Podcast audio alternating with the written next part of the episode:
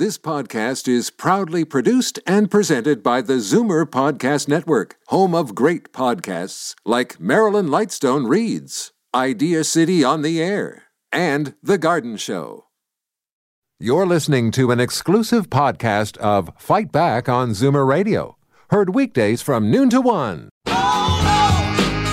Fight Back with Libby Znaimer on Zoomer Radio.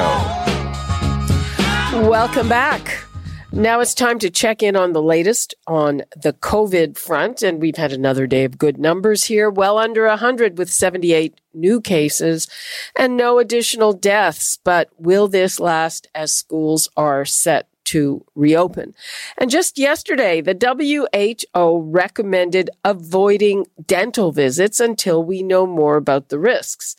And this while acknowledging the caveat that there is currently no data on the spread of coronavirus from the dentist chair. And this, as much has been made about the return of dental services. So we'll drill down on that pardon the pun, uh, given that we know that neglecting oral health can hurt your overall health. Also, the Russians are claiming victory in the race for the first vaccine, which they are approving without phase three trials based on testing with a very small sample. Would you roll up your sleeve for that? And how will that affect the vaccine rate and public uptake when we do get one or several.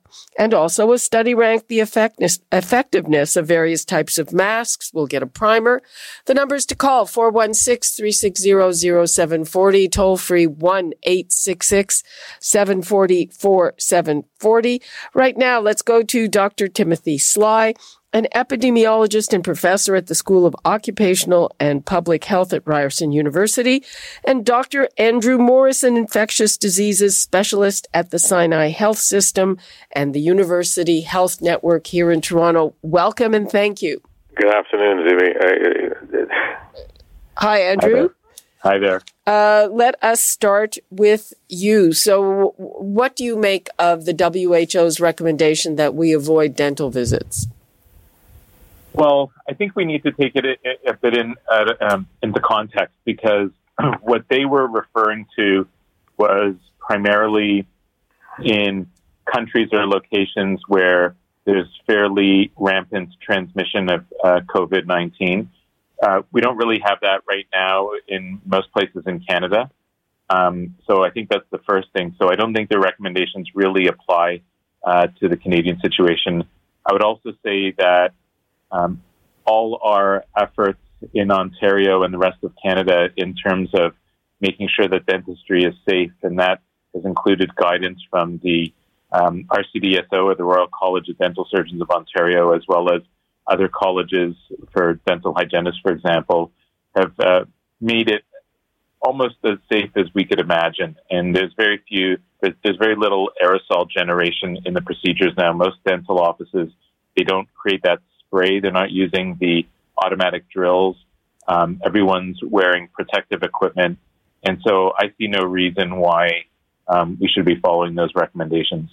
Uh, you know, that's interesting, but still, uh, as soon as this came out, I got an email from one of my colleagues that said, you know, I was just about to pick up the phone and, and book my dental appointment. And now I'm holding off. And, and when I saw this reported, you know, just checking the comments, uh, it, it got panned a lot saying, you know, why, why are they doing this? And why would they, you know, frankly, this organization to me does not have the kind of credibility that it should. And I, I, didn't see a caveat saying it's not for Canada, Dr. Timothy Sly. So, you know, what are they doing here? Well, I think the WHO, remember, has got a, a mandate globally, and so their message is really getting out to everybody in every country in every location, and so they're, they're taking the uh, the precautionary sort of note. But as, uh, as Dr. Morris was saying, uh, essentially, and I and I have uh, three dentists in our family too. Oh, okay. They, there you go. They have been uh, they've been uh, very very careful, and many of them have installed HEPA filters in each operatory uh, and uh, they're all avoiding any procedure that creates aerosols. So the a lot of the ultraviolet, ultrasound, uh, teeth cleaning, the drilling, and so on.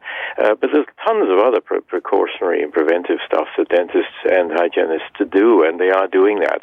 The big, the big open problem, of course, is that open mouth, because whereas all the staff can have masks on and protective gear and face shields and so on, the poor patient is sitting there with a mouth wide open, and so that can the danger can work both ways, and that's what everybody's concerned about. But by keeping uh, the air filter, the air filters, keeping the procedures to avoid aerosols, uh, and I, I, think there's no real problem. I would have no problem going to uh, a dentist. Okay, good to know. And uh, I hope people who are hesitating about going to the dentist if they need to are listening to this. Um, I know that uh, I went to the optometrist this week. I had no issue with anything. They were taking a lot of precautions. Uh, we were all wearing masks. Uh, you know, uh, and right now our numbers are good. I guess a lot of people are worried. Will that continue to be the case when the kids go back to school in just a few weeks, Dr. Morris? Yes and no.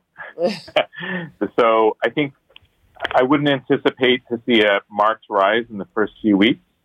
Um, but first of all, this is a really crafty virus, and pretty well every jurisdiction in the world that has opened up their society to close to normal, which is what will happen when we open up our schools, albeit with um, mitigating um, measures, um, does see a rebound, if not um, more of a what I call a wavette, a second uh, little wave, and uh, you know how well our public health um, organizations and institutions uh, respond to those small waves um, will really determine uh, how how we'll do with it.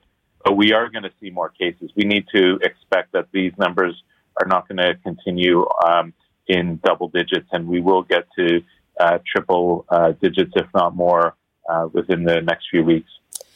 And Dr. Sly, I mean, uh, there's been a lot of controversy about the class sizes here, and the little ones are going to be in big classes. Is that okay? Really the concern here is that you look at the classroom and you can't really rely on these little kids being as responsible as we as we would like to think they were. And so think of it as a petri dish, or it's a multiplier. I mean, whatever's going on in the community, their kids get into the classroom and mix with other kids who then will take whatever they picked up back to their families. And so there's multiplying uh, going on there.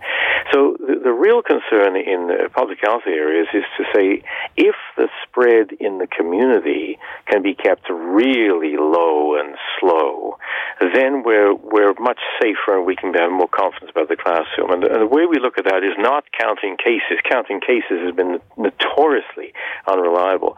We look at the positivity rate. In other words, of the, of the, of the tests that are being done, what proportion come back positive? Ontario is sitting right now at less than 1%. It's around 0.7 to 0.8 or something like that, which is where we want to see it. No, no more than 1%. Canada as a whole is about 2.3%.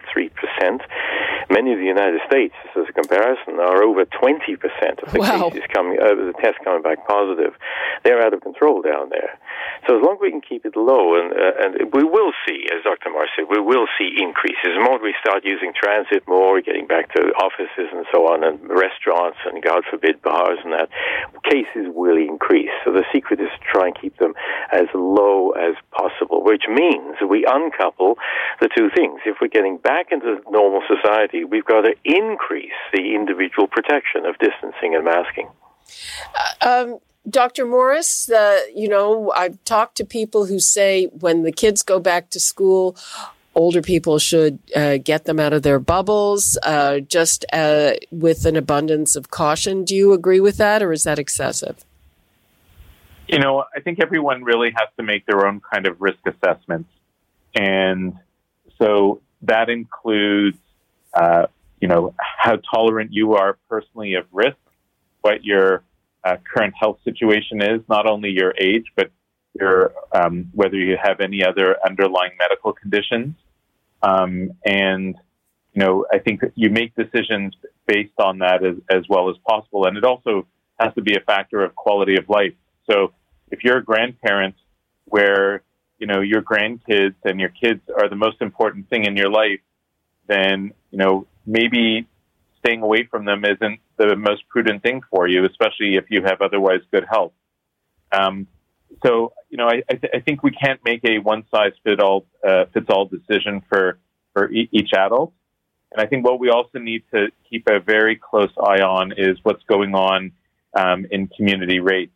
So I think the risk of kids transmitting disease and bringing it home to adults and older adults in particular are going to really depend on, you know, what's happening. So if we only have 70 or 80 odd cases in Toronto, then the risk of kids bringing it home is really low. But if we start seeing the numbers in the thousands, then obviously that's going to change. Okay, I'd like to give the numbers out again, and uh, I'm asking you out there, as I will soon ask our experts, would you roll up your sleeve for a vaccine like this Russian vaccine? It is being approved without phase three trials. The numbers 416 360 0740, toll free 1 866 740 4740. Dr. Sly, would you get this vaccine? Not the Russian one at the moment that's that's avoided uh, almost all the checks and balances. So, are you there, Doctor Sly? Uh, have we lost you? Um, hello? Hello, yes, we've got you back again. So, oh, uh, uh, sorry, I didn't hear. Uh, anyway, yeah, I wouldn't go for the Russian one. I think uh, they've avoided all the checks and balances. They announced that we went through phase one and phase two, but we haven't seen the scientific evidence. And as for phase three, I think they've avoided that altogether and just sort of gone around it. So, uh, with with all of the efficacy testing, of course, there's the safety testing, and that's what we're worried about. Now we'll wait to some. There are six now in the in proper phase phase three testing of the 120 or so candidate vaccines, and some of them look very promising. Uh, Dr. Morris, uh, what does this do? I mean, there's an international race, so they've kind of preempted it. Uh, so, first of all, would you take a vaccine like this, and and what do you think it does to the whole? Uh, environment of, of people developing a vaccine and public trust in that?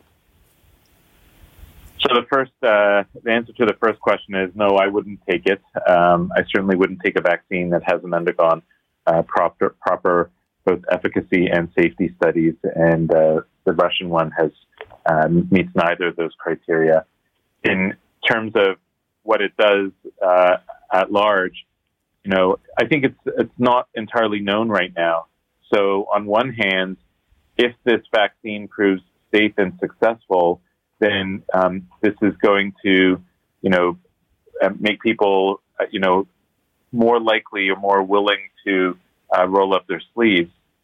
I think what is unfortunately um, more likely is we're probably not going to have the data that we want to tell us if it's safe or not. So people are going to be skeptical about it. We won't. It may fail, which would all, once again make people more skeptical to adopt the vaccine. And I think what it may be doing, hopefully not too much, but it's hard to ignore the fact that it may be putting unnecessary additional pressure on vaccine developers and manufacturers. Uh, it's hard to imagine that there could be any more pressure than they have right now. But certainly, if there's a vaccine that were to prove successful and be able to be produced in large quantities and distributed, then um, that would have a, a significant effect on home industries as well. So, um, you know, I, mo- I only see mostly downsides to what the Russians are doing here and very little upside. Just to wrap up that conversation about vaccines, our chief medical officer of health has said that there won't be any shortcuts here. But are you concerned that that people be will be more hesitant than otherwise be, just because the thing is new, Dr. Sly? Well, we've seen this uh, unfortunate uh, small band of very noisy, uh, uh firm anti-vax people. Uh, luckily, there's only a few of them, but they're very loud. And what they've done is set up some uh, doubts in the minds of ordinary people who now have become, you know, joined the anti-vax hesitancy group. What we have to do is that everything we do has to be accountable and clearly transparent and open uh, to get them back into uh, where we would like them to have, which is which is you know it, enthusiastic about being vaccinated. I, will be the first in line, no question about it. And uh, when they when it becomes available, and so should everybody. Mean, this is a, a dangerous uh, entity that's going around. And I think out of sight, out of mind, if we had the color posters set up in bus shelters with some poor soul in an ICU bed with tubes sticking in their lungs and, and every orifice, it would remind people that this is not this is not influenza. This is a dangerous situation. And here we have a, a vaccine. Once it arrives, uh, once uh, presumably several will arrive, that have been fully tested and fully tested among tens of thousands of people, then it's an no-brainer. Yes, we get it. Dr. Morris, what is the situation if you or I we we get vaccinated, but there aren't enough uh, people vaccinated to have herd immunity? What is the result of that? So, a few things. First of all, uh, I'm pretty certain that vaccination alone is not going to lead us out of this abyss of uh, dealing with COVID um, you know, it's going to require many things, including all the measures that we're doing right now. So I think for people to expect that a vaccine um, will will uh, you know literally eradicate the disease overnight once it becomes available um, is a bit of a pipe dream. You know, we still get cases of measles in Canada. We've had measles vaccine um, effectively for decades, and so it's going to be no different with this you know, what herd immunity does, and you don't need 100% herd immunity, the estimates are somewhere around 50 to 60% of the population um, for COVID to, um, you would want vaccinated to really reap the benefits of herd immunity. So we don't need 100%. Um, obviously, the more people that can be effectively vaccinated with an effective uh, vaccine, that will help and will definitely keep the numbers low. So we're only looking for really good. We don't need great here. Um, and so the sooner we have a, a, good vaccine that will be widely available and be taken up by the majority of Canadians, I think we'll do great. Okay. Uh, and finally, there was a study of the various kinds of masks, and uh, it it showed that you know the N95 respirators were the best. Next were the surgical masks, those disposable ones you see a lot of people wearing, and cloth masks. Uh, homemade cloth masks were also pretty good. And and some of those other things like bandanas were not very good. Uh, you know should should the public health message now be because you still see, see, or hear people saying any kind of face covering is good should uh, should that be taken off the public health message dr sly? Well, it, it's back on an old, uh, old bit of truth uh, that something's better than nothing uh, is still valid. Uh, the, we've seen enormous change in the philosophy of this. You remember, Libby, when you first came out, people were saying, "Oh, people." Public doesn't need a mask; it's just for medical people. Uh, and then we began to realize the model is a little different. That I wear a mask to protect you, and you wear a mask to protect me, and so that puts a different light on it. And if we can, uh, no mask is hundred percent. Uh, but if at least if we can have the vast majority, it's a little bit like herd immunity. If we get the vast majority of people wearing a mask, we're going to simply cut down the amount of virus in the air in that close zone.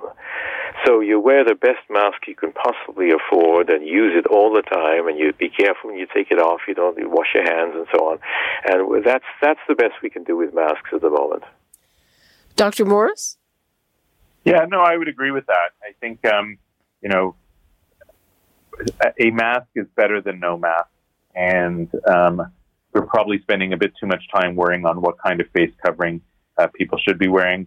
I think if we get most people covering their face most of the time, uh, we'll continue to have pretty good numbers. Yeah, I mean, when everywhere that I go, there seems to be virtually hundred percent compliance. Yeah, I, th- I, think we, you know, we see that in Toronto.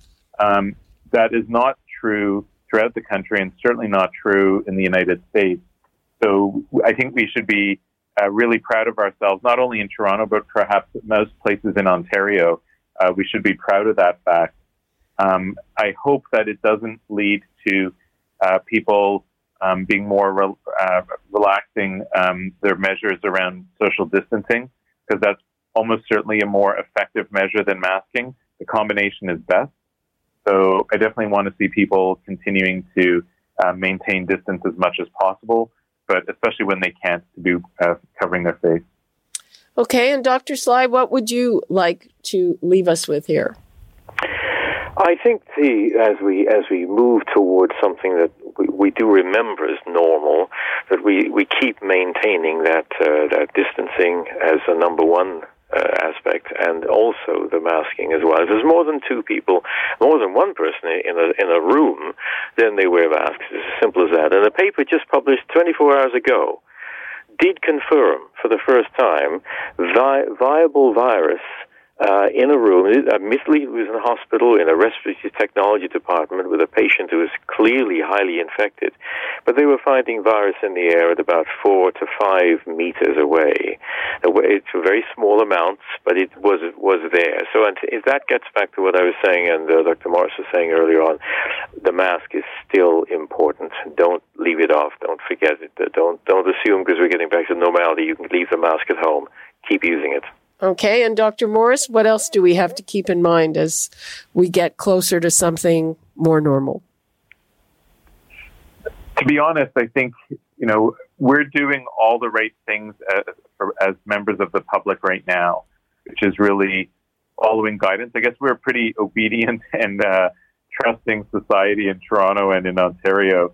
So I think we should be continuing to follow most of the public health guidance. I, you know, I think if we continue to do that and public health continues to do their job, uh, hopefully we'll we'll do pretty well over the next while. Okay, thank you both, Dr. Andrew Morris, Dr. Timothy Sly. Appreciate your time. Thank you, Libby.